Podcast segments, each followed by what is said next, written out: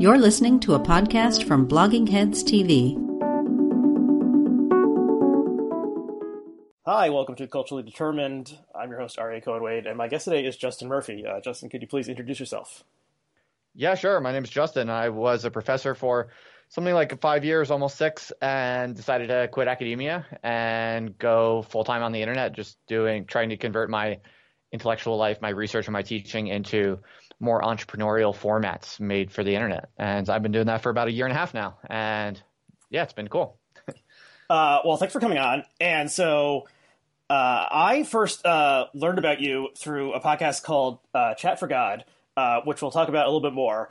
And then uh, a couple months ago, I guess I saw you were talking online to a woman who has been on the show before, and she goes by the online pseudonym Default Friend and the the and she was actually on the show. It was one of the last episodes I guess I recorded before the uh, pandemic hit, and we are talking about online dating and how she uh, had some discontent with uh, with that system and wrote an essay about it.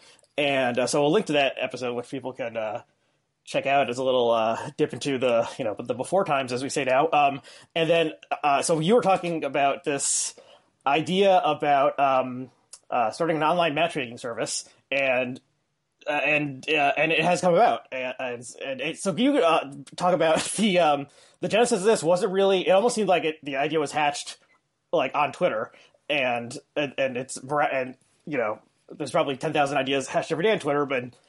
99,900 um nothing ever happens but this one seems like something has happened so can you can you talk about this uh this project yeah, sure. So I've been married for seven years now, and I'm a millennial. I'm uh, 34, and to be to be 34 years old today and be married for seven years is actually it, it's like I got married young, although it wasn't young at all. You right. know, historically, I got married when I was about 27, if I recall.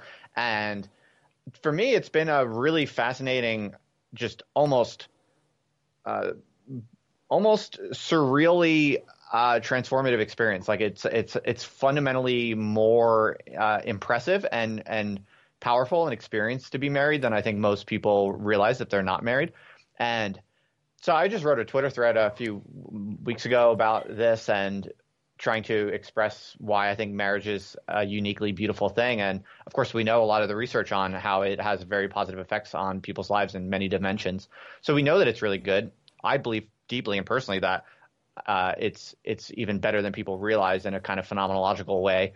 And I think it's a shame. It's a real shame that uh, millennials and, and Zoomers wait so long to get married. I think I think way too long. And I have a personal hunch or feeling that a lot of people's lives could be made much better if they were to get married earlier. And I see it as a kind of coordination problem. Uh, I see it as a kind of basic old-fashioned game theoretic problem where, uh, you know, you have many potential pairings in the world of people who would be quite happy as married spouses and their individual welfare would be significantly increased if they just got married and stayed together for the rest of their life. But they're not doing it for weird cultural problems that which we could get into if you want to. And i think that when you have a coordination problem you just need some kind of third party mechanism that uh, acts as a forcing function to basically force those potential pairs to get married and that's traditionally what arranged marriages have always done. So my idea was, well, I wrote this Twitter thread basically about marriage and it got a lot of traction.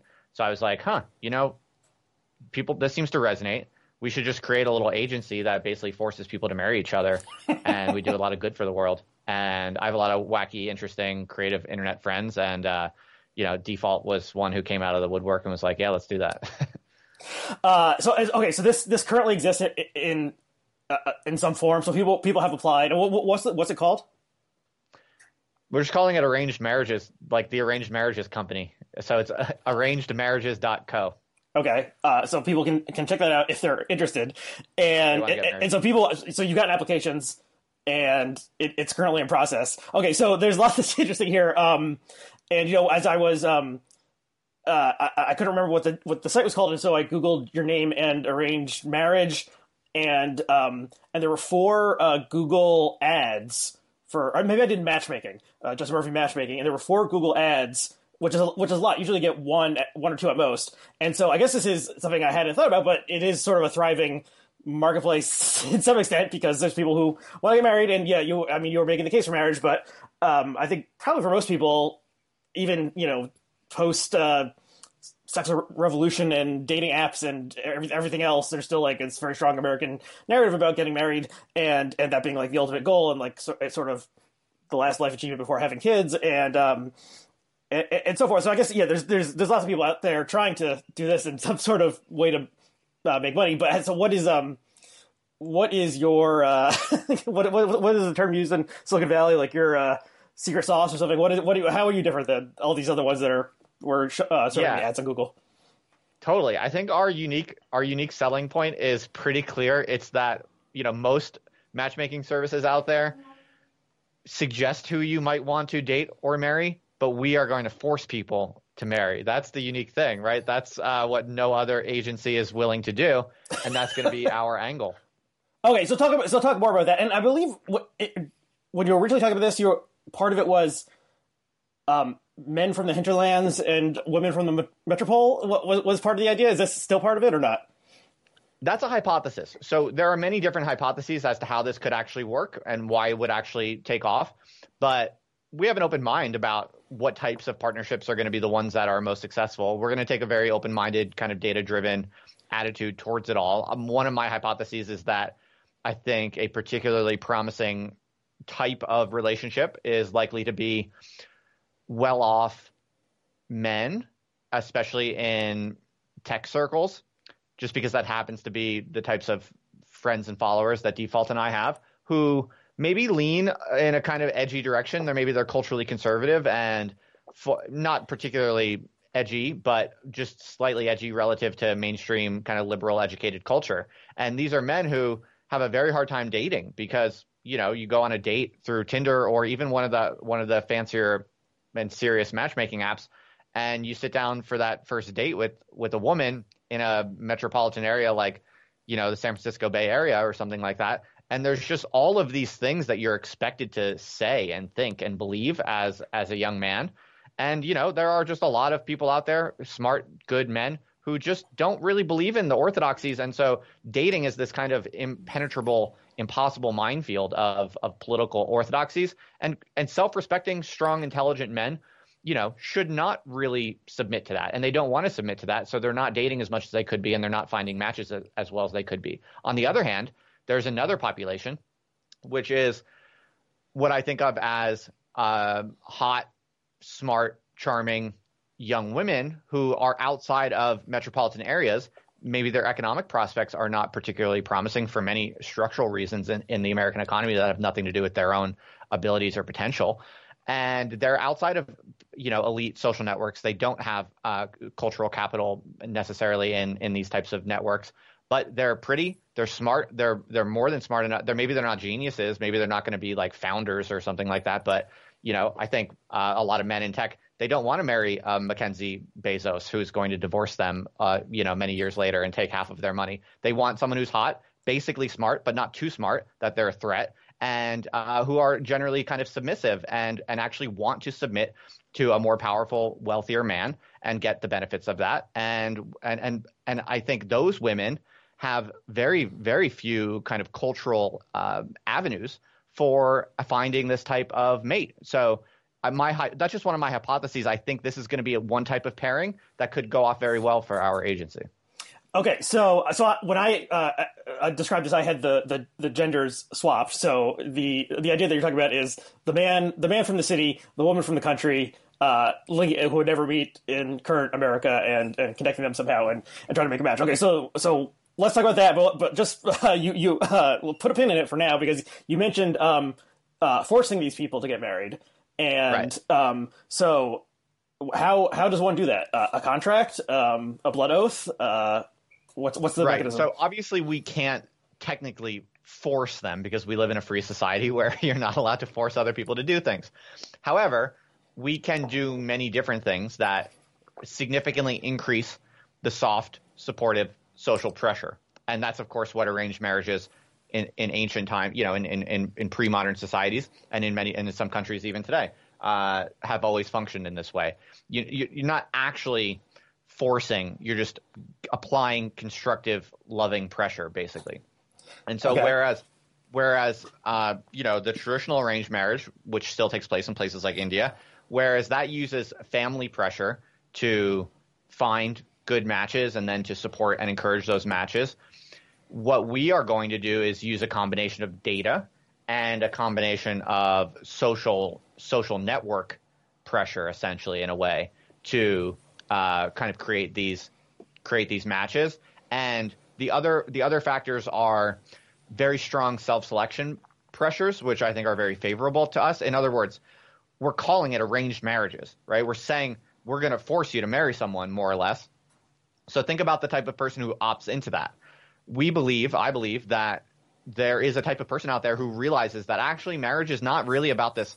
It's not that complex of an optimization problem. You don't need the perfect person. You just need someone who's basically solid and who, like, data suggests and other sensible people around you suggests would be a good match for you. So we're I'm expecting that the people who opt into something as crazy as a literal arranged marriage agency in, in a Western country are going to be people who are highly predisposed to accepting the suggestion and the pressure. And so what we're going to do is we're going to start our, our, our methodology starts with a data based uh, algorithm. So I run the stats basically, and I look and I do some initial filtering on the on the larger pool of applicants.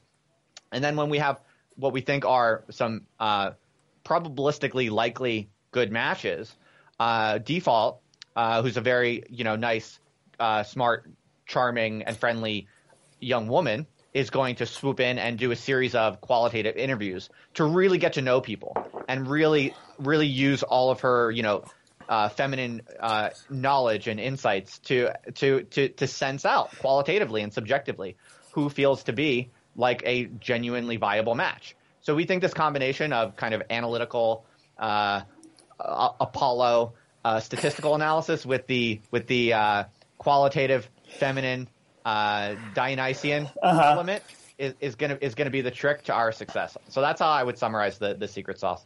Okay, uh, so it's all interesting. I mean, I I guess I I'm uh, naturally skeptical, but you know, there's these uh, there was a Netflix show that premiered roughly around the time when the pandemic started where like people were sort of in pods and they were like you know in a mansion or something but they didn't see each other. They were just like communicating and love at first sight or something some bullshit like that. And like I, I didn't watch it but people loved it. And probably for the craziness I, I assume but it seemed like maybe there were some real connections as they say in you know reality tv dating shows uh, happening there. So there's people who are eager for this i agree. And maybe in the silicon valley milieu there's more people who are sort of like, well, I'll trust the data um, to find me, you know, find me a match out there. Um, and okay, do you um, do you anticipate, you know, sort of a? I assume in old school matchmaking, you know, there there would be and some, you know, the the old you know the old wizened woman or whatever in the Indian village is like there's, there's bringing them together to sort of suss, suss each other out, and probably the parents are close by at this time, but there could be like just no chemistry or something or the person is much less attractive than they claim to be, or or something like that, and then it's all called off. How do you how do you anticipate like that sort of introductory period uh, between the people happening practically? Yeah, so I think at the end of the day, ultimately, if people in our marriage process just don't want to marry, then that's going to be their prerogative for sure. And so that's the final decision is ultimately going to be up to them. But what what I think is that because from the beginning, this is branded as an arranged marriage agency, and you have strong pressures of self selection. You also have pressures of kind of network selection, selection in that you know the types of people who follow me and the types of people who follow default are a certain type of person probably who are probably going to be statistically more disposed to this sort of thing than than perhaps the average. Um, so we think that, the, that these pressures are going to get us a lot of the way there, but um, at the end of the day, they're they're going to have the op- opportunity to, to, to opt out. So what what I think this is going to do is there's we're going to create a series of kind of escalated costs and investments, basically. So people, you know, there's this idea of sunk costs, and people debate whether or not sunk costs is a fallacy or not. But the basic idea is that you know the more you invest in a process, the harder it is to walk away from that process. Mm-hmm. You can debate whether that's a bias or whether that's actually rational, but it, it, we know for sure that it does seem to be a a, a, a psychological mechanism that most of us uh, are affected by. Oh, for sure. So and, and we, that, yeah, well, you know, like you uh, you pay to see the movie at the movie theater, you know, when the world returns, and you know you're 45 minutes in, and it sucks, but you're like, I might as well stay because I paid already and see see what happens. So absolutely. So what we're what we're thinking is that you have these people opting in to be forced to marry, and then they're going to be going through a lot of work with us. They're going to be putting in a lot of time, and at a certain point, they're going to be putting in a large sum of money. That's something also I, I should introduce to the to the concept here. It's not going to be cheap. It's going to be very very expensive uh, at the at the end. So we're going to spend a ton of time and effort making the matches, talking with people, and we're not going to be asking for money for you know to, up until the very end. So it's a, it's a very authentic, genuine kind of searching process uh, that we're going to invest a lot of effort into. But when we think that there is a genuine match that really makes sense, and we believe these people can be happy together, we are going to we have to work out the details because it's, it's it's a very experimental thing. Still, we're still kind of working it out, but we believe that at that point, if we are confident and they have invested all of that effort into what is essentially defined as a, as, as a kind of forced marriage situation, we think there's actually a very high probability that, especially after they cough up a very large sum of money to meet their match, um, sure, if they if they cough up you know ten thousand dollars or fifty thousand dollars to meet their match, and then they don't like their quote unquote chemistry and they want to not marry the person, fine, that's on them. But frankly, I think chemistry is kind of bullshit when it comes to marriage. You know, marriage like when people get older, they lose chemistry. That's just kind of a fact of the matter, right? Like people get ugly. Marriage is about much bigger and more important things. So frankly, what I'm trying to do is create structures where think bullshit things like chemistry, which is really just a meme from youth culture. Um, it falls to the it falls to the background because of the high investment uh, that that's being put into what is a much larger type of, of decision. Okay, so uh, in a traditional matchmaking setup, or tra- it could be traditional like 200 years ago, or uh, you know, in some you know American uh, Indian community, uh, Indian American, Southeast Asian communities, there's there's still matchmaking going on. I think there was another Netflix show about Indian matchmaking in either the U.S. or or England or something. Uh, I assume there's like sort of a flat fee, and then if there's a successful match, you pay more or something like that. Is that is that the usual economics of this of this system? Yeah, we're thinking about it. Um, I, I, I, don't. I'm not terribly. I mean, yeah, I've, I've, I've obviously done some research on all of this, but uh, I'm not terribly well informed on all of the different uh, models that that you can find. From my perspective, we are going to basically cross this uh, one bridge at a time. We're at the moment just collecting initial applications. We have something like 800 people who want this so far, or, or at least claim to want this. Of course, some of them won't, and that's fine. But uh, I think with 800, we should with 800 applicants we should be able to arrange at least one marriage within a year i would think it's very plausible okay um, and, and, so, and, if yeah. you're anticipating you know 10 to 50 thousand dollar payment then you don't need um all 800 to to hit or something like that okay so let's um talk a little bit more about sort of the cultural aspects of this that are interesting and um you know i didn't intend to bring this up but i had a you know a, a mildly viral tweet uh, two weeks ago where i was joking about um, how the pandemic was going to mean that no um, big city um, powerful uh, ed- editor women were going to be able to go back to their hometowns and fall in love with a hometown hunk because there's no, not going to be enough Christmas travel these, this year. So that was, you know, making fun of the Hallmark, uh, you know, the various sort of Hallmark comedies, and that's a very common trope. In that is the the the powerful woman from the city goes and encounters the you know homespun guy from the country who is maybe like a uh, baker or something, or he right. and he has a dog and so on and so forth. And um, and so maybe that's why I was thinking initially that that would be the gender breakdown. But you're describing a different gender breakdown, and maybe in my corner of Twitter, the discourse is more about the. Uh, you know the uh, men are trash and the fuckboys of the city versus these like highly talented women who uh, you know have Ivy League degrees and powerful jobs and they can't seem to find a guy who will stick around this this kind of stuff. So, but you're you're viewing it through the opposite end of things, and uh, maybe uh, you're thinking more in terms of like traditional gender norms uh, than than the sort of men are trash people are, so are thinking about. I love I love what you're saying, and I, I, I there's some probability that what you're saying could turn out to be a good relationship persona in our in our data set. I, and I would love to see that. This is all hypo- these are all hypotheses. So, um, frankly, I mean, I don't need to be right in my initial hunches about what types of relationships will emerge. We're gonna we're gonna do this through data driven way, uh, starting quantitatively and then going to qualitative data. I would love for you to be right. My skepticism for towards your expectation is that I mean, I hope to be proven wrong, but my sense is that uh, high paid, successful career women are not going to be people who find this service most attractive. Um, I think I, I, think highly successful, well paid career single career women are in a very exceptional and peculiar niche that we've never really seen in, for most of human history. And I, to be perfectly frank, I, I'm I do wonder sometimes if they've actually kind of carved out for themselves uh, a peculiar evolutionary niche, which so badly maps on to traditional marriage expectations that for a lot of these women, marriage might just not ever be a sensible or rational decision. Um, I don't know. We'll see. I, I hope that's not true, but there is definitely a kind of careerist, well paid single woman who basically can't find any men who she considers to be good enough for her, uh, just because statistically there are going to be very, very few men who are uh, kind of more accomplished than her. And the other problem being that of those men who feel like a good fit to her, who feel worth marrying to her, not only is that a small set statistically, and that makes it difficult, but a lot of those men, for really basic, I think, evolutionary reasons, have a hard time really I, uh, investing themselves as a spouse into a woman who is so successful because of the risks and challenges that that poses to their own uh, individual interests. So, I mean, I don't have I don't have a big um, talking point on that, but my my sense is, in other words, uh, an empowered, highly successful, and well-paid single woman is going to see an arranged marriage as beneath her and is not going to be interested in what we're doing. I I could be wrong, but I think there might be a kind of culturally conservative cohort within kind of successful, accomplished, well-paid single women, um, and that could definitely be.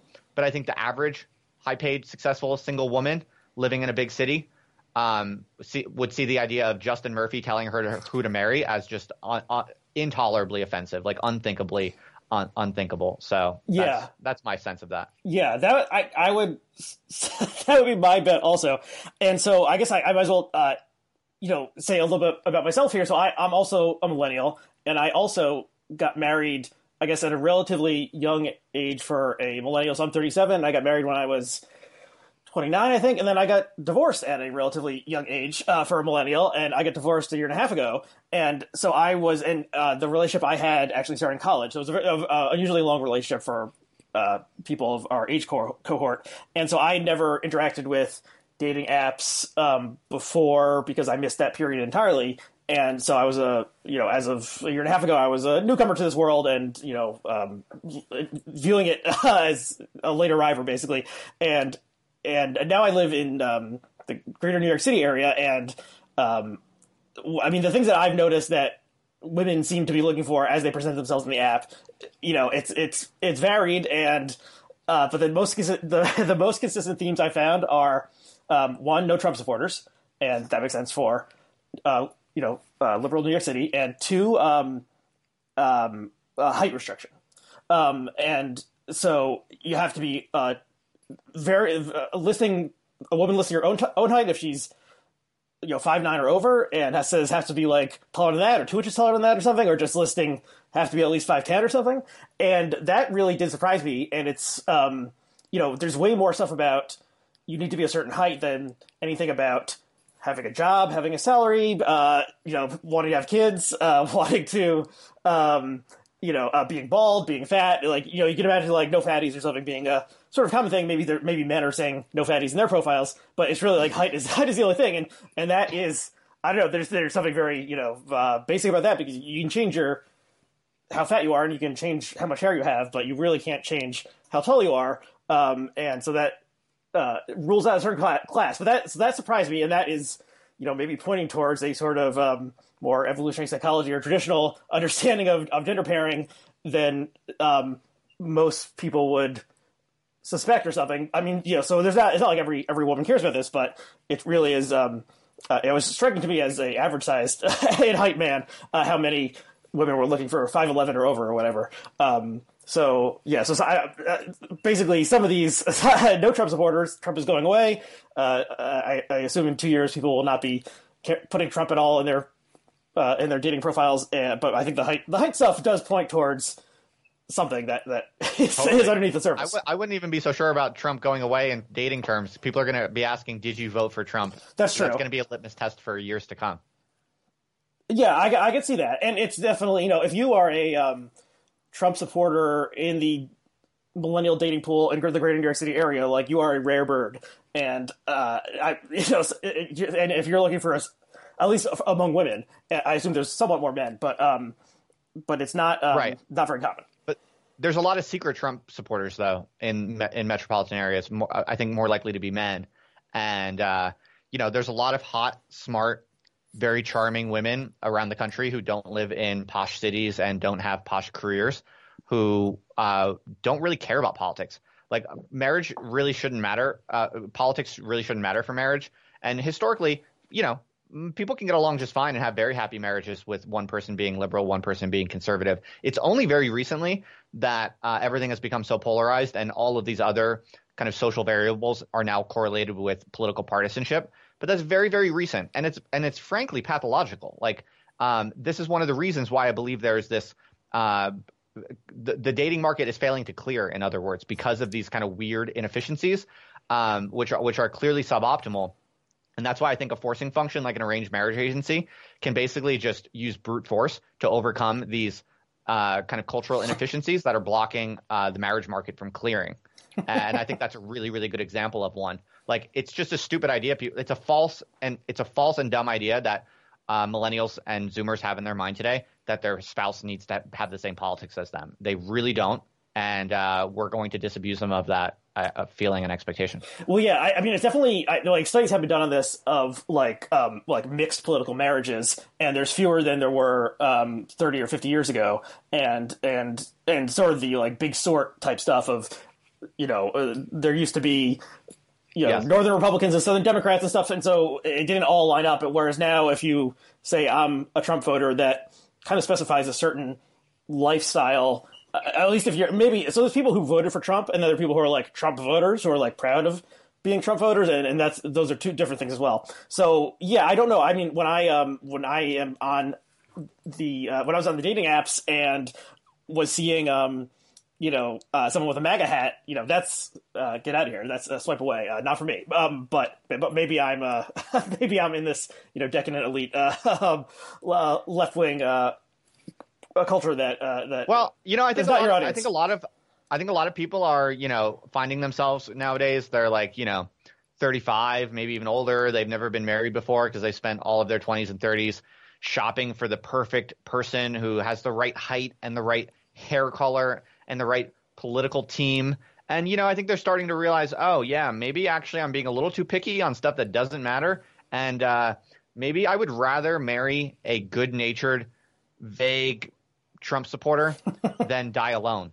And uh, I think that's like a really important calculation that a lot of that is going on in a lot of people's minds, but they're too scared to say it. They're too scared to talk about it. And one of the benefits of uh, an arranged marriage agency is it kind of gets you off the hook for that kind of ethical culpability you imagine yourself to have, right? So I think it's a frankly pathological and ridiculous notion that you know you have to choose your you have to choose who you fall in love with, you have to choose who you devote your life to in in partnership, uh, because you feel like oh if they if if they voted for Trump because they hate you know the the current politics of the Democratic Party, that you're somehow committing some kind of immoral or unethical activity uh, to to to possibly fall in love with this man. Let's let's say, uh, it's just so that's that's so dumb, basically. But people feel bad. People feel like they they would be doing something ethically wrong to marry someone who is, is has some vague support for for Donald Trump, or but even you know, arranged if they go through an arranged marriage agency, then they can be like, "Oh, it's not my fault. I didn't choose to marry a Trump supporter." Justin did it. Okay. So, well, there's even this this kind of uh, genre of article that is like, I fucked a guy, and then I found out he voted for Trump. Like, what do I do now? Um, uh, as if like you know he revealed that he was a child molester or something. Um, so this is a modern dilemma. Okay, so the, the it's called. So we'll include the link on blog is below. Arrangedmarriage.co. Is that what it is? It's arrangedmarriages.co. Okay, marriages plural. co. Okay, so uh, but I want to uh, in the time we have remaining, I want to uh, switch to talking a little bit about you and your background and uh, coming from this podcast. So, uh, like I said, this podcast, Chat for God, uh, currently in either hiatus or or, or, or maybe it may come back, it may not. But um, yeah, in the original pause, let's say in the original incarnation, it was you and um, an interesting woman named Ashley, uh, who was previously the co-host of a show called uh, Girl Chat, which came out about three years ago, and it was a very interesting show and kind of a bizarre, sort of crazy performance art thing. I don't even know how to understand, understand it. That show ended, um, and uh, Ashley had a number of changes in her life, and uh, and so in this in the new iteration, so the Chat for was in some way a sequel to Girls Chat. Um, but more focused on religion and especially Ashley's unusual personal life. And in the begin, but in the beginning of the of the of every episode, you say something like, uh, "Hi, my name is Justin. I used to be an academic, but I quit because it was satanic." Um, okay, so can you can you talk a little bit about that and becoming an academic and then leaving, and what what does that what does that mean that it was satanic? Yeah, well, I don't think academia is more satanic than other big bureaucratic institutions. I just think all big bureaucratic institutions are essentially satanic because at the core of big bureaucratic institutions is a fundamental compromise with the truth. Uh, because to scale a large organization and make this kind of functioning machinery, all of the individuals in that machinery have to uh, basically submit to a certain reign of you know, sort of symbolic consensus that uh, never really maps very well onto reality. But to speak about reality is always therefore a kind of existential threat to the to the to the morale of of the firm, if you will. Mm-hmm. And that's how I see the the essential kind of fundamental bargain with the devil there. And uh, you need that bargain with the devil to be able to scale up an or, a large organization uh, with a lot of people in in a big bureaucratic institution. And yeah, it's it's like all bargains with the devil. It goes back to Faust. You know, you can get a lot of by by making an agreement with the devil, you can gain a lot of power and leverage and accomplish amazing, desirable, attractive things.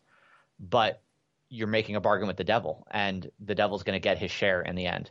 And I think that's what we're basically seeing with the increasing degeneracy of uh, the intellectual life that takes place within academia. There are still many very brilliant academics, many of whom actually participate on on various Bloggingheads shows. right. So there are definitely uh, geniuses and super cool, interesting, smart people who I to this day very much admire who are professors. But they are uh, by far the the tiny minority, and the the overall uh, kind of drift of the intellectual life that takes place within the walls of university campuses today is just in, obviously to me, I think it's pretty obvious. It's just increasingly satanic. I mean, it just feels, smells, sounds, and uh, looks satanic in every possible way. Okay, so you you went to so you're a political scientist. Yeah, that's right. And so you went to grad school. You became a professor. Now, did you not get tenure and then decided just to leave academia entirely, or did you decide no, before, no, I got before tenure. that? So okay, here. Okay, so you, okay, you you had tenure left. That's very that's very unusual. Yeah, that's right. So with the caveat being that it was the British version of tenure, which is not quite the same. So okay. I'll, I'll give you the story real quick. No, I did very well. I mean, I did everything right, and I, I was very successful. I was actually a you know, not to toot my own horn or anything, but I, would say it's fair to say I was a rising star in, in my department. Uh, I, I did my PhD in the U.S. and went over to England, um, and so the American PhD training is just way longer and more way more sophisticated, and and the American PhD culture is much more ambitious and and and energetic. So you ha- as an American PhD student going over to England, you kind of have a natural uh, unfair advantage in hmm. many ways.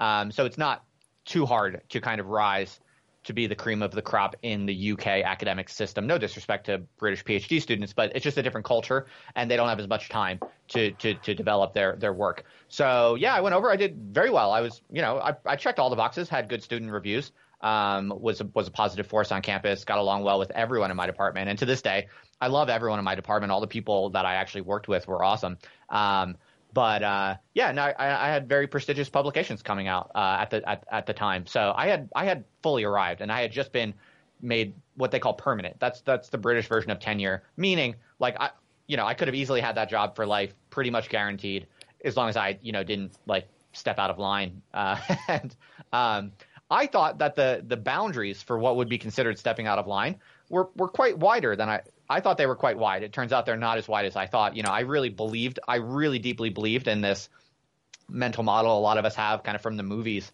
that academia is this game where you pay your dues and you you know you fall in line you shut your mouth you work hard but then once you get tenure once you have those prestigious publications once you have that permanent uh, tenured position then you you really do have the freedom to think and say whatever you want and i it I was sorely, I guess I was naive. I, in retrospect, I was probably naive to take that very seriously and to believe in that because as soon as I got made permanent, the British version of tenure, I literally started saying whatever I wanted, and I, it was very clear, like very quickly, that that wasn't going to be allowed. I was doing. I mean, it wasn't even anything particularly bad. It wasn't like politically bad. It was more just like you know inappropriate. Like um, I had a sabbatical one time, um, my first ever sabbatical. Got the semester to just do, focus on research.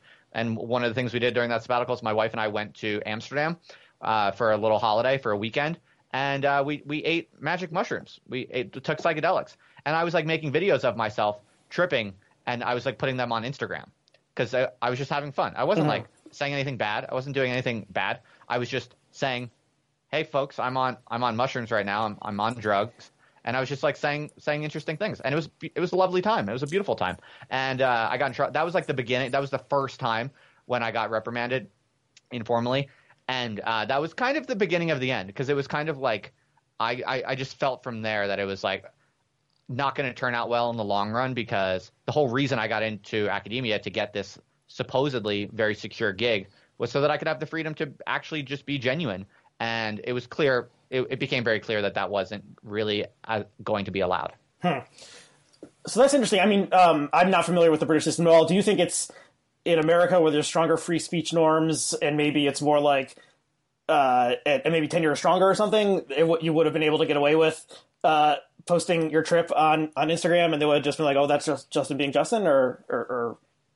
It's a good question. I'm not sure. My I, my take on this is that I think the selection pressures are stronger in the U.S. So you're less likely to get in America a tenured professor who even does LSD or mushrooms, or let alone wants to post about it on the internet.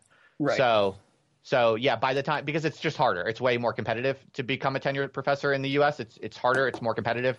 There's more brilliant people gunning for those spots. So the only ones who make it are the ones who have most fully and radically submitted their entire soul to the system. So they're not gonna they're they're just not gonna want to take any chances. Okay, that, that, yeah, that that makes sense. So when you uh, so the podcast Chat for God, obviously it's a lot about religion. Um, you're Catholic, uh, uh, that's right, and, and yeah. and Ashley is Catholic as well. And so I'm Jewish and don't know a ton about Catholicism, so it's been interesting listening to the podcast and and you know learning things and seeing different perspectives. But so when you're saying that uh, that academia is, is satanic and that it even smells satanic, uh, is that a, a metaphor? is that literal?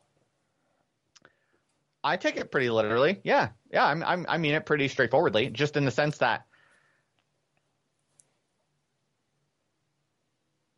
when you tell little fibs for the sake of allowing a large bureaucratic organization to function, those fibs multiply and they spread.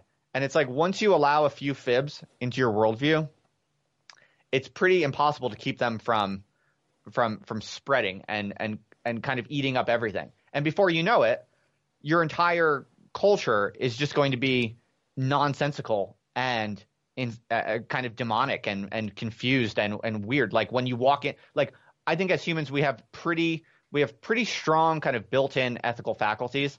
And when you walk into a situation and you just can kind of feel that things aren't right, um, you we have an ability to do this. And I think academia is one of those. And one of the ways you're seeing this is that uh, if you if you've been in the system all your life, then of course it just seems perfectly fine because you're a fish in water and, and fish don't even know they're in water. Mm-hmm. But what's happening with social media today is the public is starting to see like what professors talk about, what they actually teach, what they actually think. And that's why you're having this massive populist backlash against academia and, and universities as such. I mean, it's massive. Like it's it's truly, truly massive. Um, and so it's like the world right now is basically divided between those who have an investment in academia, and those people are, of course, incentivized to say, "Oh, it's perfectly fine. This is good. Nothing, nothing to see here," because they've made this bargain with the devil. And uh, people who are who don't have a foot in the door look at this and they're like, "This is obviously demonic." um, and so I've kind of had my, I've, I've kind of been in both. Uh-huh. Uh, I've had my foot in and my foot and, and my feet out. But um, yeah, I, I, I see it pretty literally as as satanic. I mean, satanic is not necessarily this thing that a lot of people think when they think satanic. They think of, you know, people doing like weird rituals in the forest. Well, under, I, like, I think of the, I think of the red guy with the hooves and the tri tricorn poker thing. That like that's my image from popular culture. Right satanic. but that's not- yeah exactly that's what most people think exactly right but that's but that's not it at all the a, a much more realistic mental image of, of of satanism is just a bunch of people in a room telling fibs to each other and speaking statements that literally don't even make sense to the people speaking them and they're just doing that in turns and and and acting like they're happy and like they're making progress. I mean Mhm. that that's that's a picture of what Satanism really is, I think. And uh, in a way, it's more terrifying than you know some kind of you know séance in the forest. right, which probably doesn't happen all that often. Um, you know, and, and, and well, the yeah, the people who are having a seance in the forest, I, I don't know if they're actually uh, really doing anything. I, I would doubt it. But um, okay, so I mean, one of the uh, and we have a kind of uh, uh, we need to wrap this up pretty soon. But one of the Yeah, we should. one of the maybe last question. So, it, like I said, uh, chat for God, check it out. It's it's interesting. Um, and uh, one of the contrasts in it seemed to me from in the podcast was uh, Ashley was raised in a very Catholic family, um, of like a Slavic uh, Eastern, you like uh, you can clarify exactly what it is, sort of uh, you know sect of Catholicism, and then you were ma- raised more in a more towards the secular end of Catholicism, um, and then in some ways you are sort of like you're like presenting your different ideas about what um, you know the teachings of the church and the teachings of Jesus, and um, and but it's it's interesting because it's just yeah I mean the the podcast is unique and dynamic, and you have um, her very unusual life. You're somewhat more normie life, you talk a lot about like normies and and uh, and you know the weirdo online freaks. But then you like you obviously like stepped away from the normie path of like staying in academia. That would be what the normal person does. Um, I, where, I, where am I going with this? I mean, it, it, how do you like uh, conceptualize your your belief? Because in some parts of the podcast, it would be like you would say something, and then um, like Ashley, who sort of knows like is more enmeshed in the because of her upbringing in like the tenets of Catholicism, she would like correct you or challenge you on something. And it sounds like you are you're sort you're still like sort of learning within this world, if I'm um, understanding that correctly. So, do you have any thoughts on that?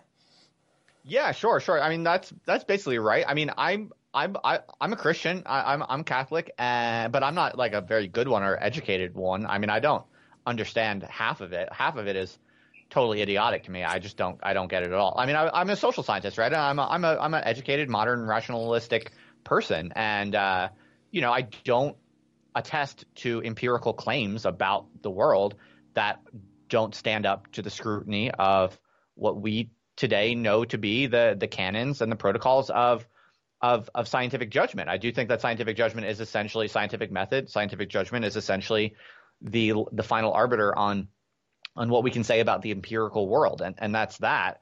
However, it's also just very clear to me that scientific method only has traction on a fairly limited set of questions that we have to answer as humans on how to live.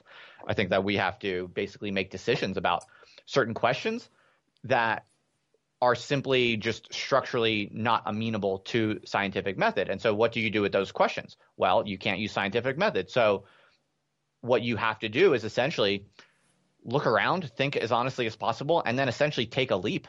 And that leap is what is faith. That that's what faith is. And and so um, you know, I look around me and I, I look at different books I've read and I just try to take a holistic picture of what seems true in, in, in my heart of hearts, what just combining my knowledge and science and my feelings and observations. Uh, and it looks to me like Christianity is true. I believe that it's true. In other words, I have faith that it's true.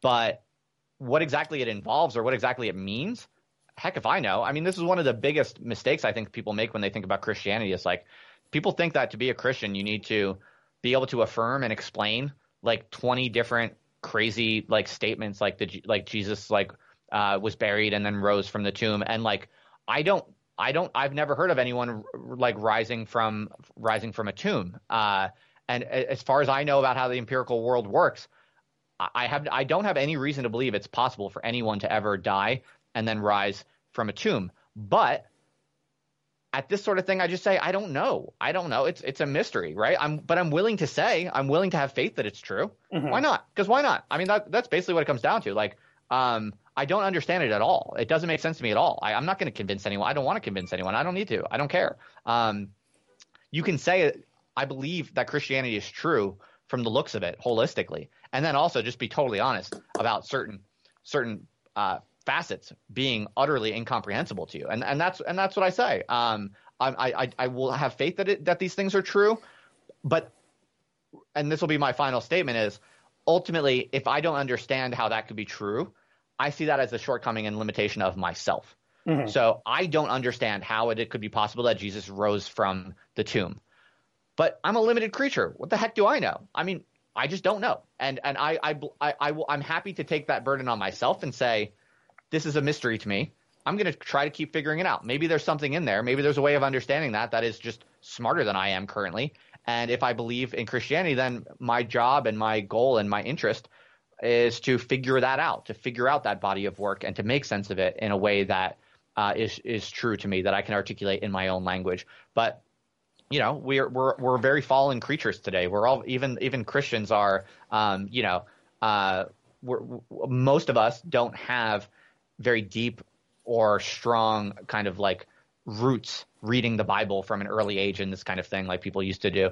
And so, you know, I think trying to pretend that, oh yeah, I know everything about Christianity, and I, am happy to strong, I'm happy to strongly affirm every statement that the that like you can you can throw at me. You no, you just if you try to do that, you just sound like an idiot. You just sound dumb, right? And uh, I, I I think I'd rather have like an authentic, honest, live, and weird Christianity than this kind of you know heavy fake gravitas where I'm like trying to do mental gymnastics to defend some statement that literally makes no sense to me.